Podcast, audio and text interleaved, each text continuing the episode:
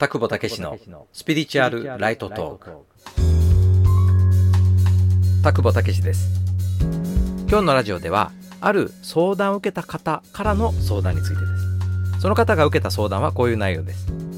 中間管理職に就きました。だけど上司もバカすぎるし部下も分からず屋でチャランポランで自分はどうしたらいいのか分かりません。でもこうやって周囲に振り回されている自分自身が最も嫌なんです。自分がどうしたらいいのか分かりません。上のご機嫌を取ればいいのか部下に合わせていればいいのか何をしたら自分が幸せなのか全く分かりません。こういった内容の相談を受けてどういう対応したらいいでしょうかねっていうような相談でした。このような相談に対する拓保なりの見解をお話しします。これねスピリチュアルな、まあ、霊的な法則がいくつかあるんだよね、その側面がね。まあ、いくつかっていうかもう無限の側面があるんだけど、そのうちのね、いくつかを、まあ、まさにこうカードを切るようにパパパって俺の場合出してくんのね。例えば、上司がもうどうしようもない、分からず屋でね、もう部下もなんかチャランポランでね、俺はどうしたらいいんだみたいに なった時にね、例えば一つのカードはね、起きてることが正しいっていうカードがあるわけ。カード、つまり霊的な視点ね。もうね、その状況が嫌だろうが何だろうが、起きてる以上、それが正しいんだよ。正しいっていうのは、いいことという正しいんじゃなくてね、もう起きてるにはちゃんとその背景にそうなるべくした因果関係があって、今度に違うカードで自由意志っていうカードがあるわけ。じゃあ嫌だったらやめればっていう選択もいいし、だけど、さっきのカードと合わせ技をすると、でも起きてることが正しい。もし、こういう上司のもとに自分が派遣され、かつこのチャランポランな部下がいるという、この状況が法則通りなんだとしたら、もしかしたらここから何を学べるのかという何かが示されてるかもしれない。自分自身にとってね。でもやめてもいいんだよなと。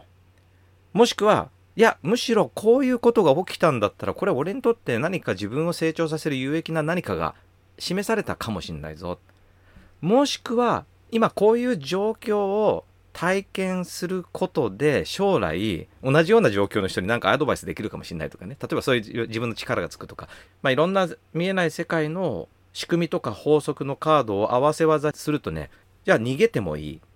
向き合ってもいい。もしくは向き合うことによってこういうメリットがあるこういうデメリットがあるこういう何かね、自分にとって有益なことがあるとか、こうなるかもしれないとか、いろんな選択肢があると選べるじゃない、今度自分で。どうしたらいい？どうしたらいいか分かんないっていうのはね、その選択肢がないからなんだよね。でも選択肢があると今度少し狭まるわけ。そば食べる？カツ丼にする？カレーうどんにする？ってね。選択肢があると、僕何食べたいか分かんないじゃなくて、メニューを示されれば、じゃあ今日はカレーうどんにするとかってなるじゃない。うん。だ今日は、まさに起きてることが正しいカードを主体として、この状況に向き合ってみたら何が起きるかをちょっと試してみようかとかね。なんかちょっと先々考えるとうんざりするから3ヶ月はやってみようとかね。例えばだけど。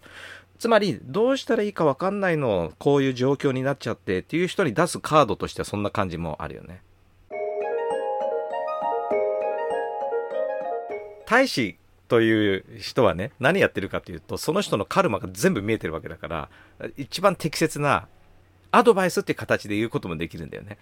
でも、大使じゃない。まあ、この場合の大使の定義っていうのは、つまりもう、うん、神様と同じだよね。もう全てを知っているっていうかね。でも、そうじゃない我々がそういう人にアドバイスをするとしたら、やっぱりそのいくつかの選択肢を自分で見出せるようないろんな法則性をお伝えして、まあ、それさっきカードって例えしたけどね。そういう法則性の側面からどんな選択があるかすらも自分で考えさせて、で、その出てきたカードを合わせたり選択したりしながらまさに自分で決める。誰かに決めてもらうんじゃなくて自分で決めるっていうのが本当にその自分に向き合う。だから自分で俺はどうしたい？俺はどうしたい？俺はどうありたい？とか、うん、俺はどうしたいのかっていうことを問いかけることはねすごい価値があることだと思うんだよね。でもそれがあまりにも漠然としたものになっちゃうと最初は分かりにくいのである程度選択肢を用意して A、B、C どれにしたいって。前ね、あの、芦原みそさんがね、俺たちは、この地上に生まれてくる前にね、実は自分を指導する指導例っていうのがあってね、一緒に申し合わせして、いわゆる今回の人生の前、過去性等で、まだ学びきれなかったものはね、そのまま放置できないから、ちゃんと学びきんなきゃいけないわけよ。こんなね、まだ学びきれないものいっぱい残っちゃったけど、これを学ぶために今度の人生どういうコースを選ぼうか一緒に話し合おうと。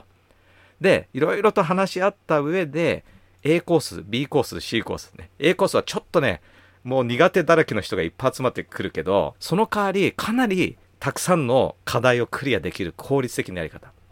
で B はねまあほどほどいい時も悪い時もバランスよく起こるんだけどちょっとなかなかね時間がかかってしまうとか。もう C はすごく緩くなって今後何点成果分ぐらいやってやっとクリアするぐらいのその10分の1ぐらいの軽めにしようと。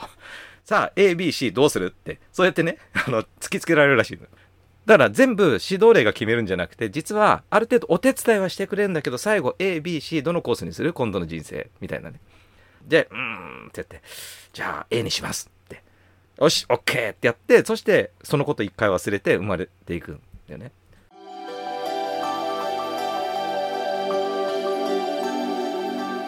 まあこれはねまさに家庭で捉えればいいんだけど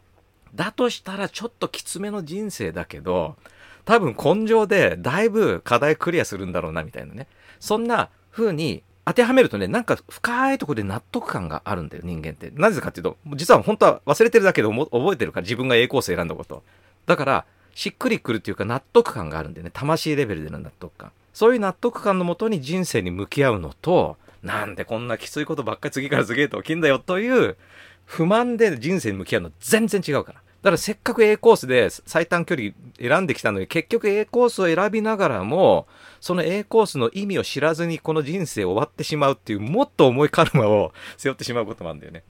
だからまあ話がねちょっと飛躍してるかもしれないけど結局そうやってある程度選択肢を用意してそして最後は自分で決めるっていうねそういうあり方をした方が結果的に自分にとってものすごく賢明な選択になるっていうかな。自分が一番得するんだよね。まあ、そういうことも言えるよね。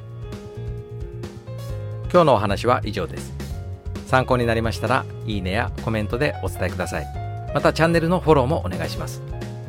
このラジオではこうしたご相談やご質問も受け付けておりますのでどうぞお寄せください。私がお伝えしている見えない世界の真理を見出した紆余曲折の四半世紀の自分探しについてまたそのプロセスで見つけた本当の自分を見つける方法はブログの記事や無料のメールセミナーで公開していますのでご興味がありましたら概要欄からチェックしてみてください。それでは次回の放送をお楽しみに。ありがとうございました。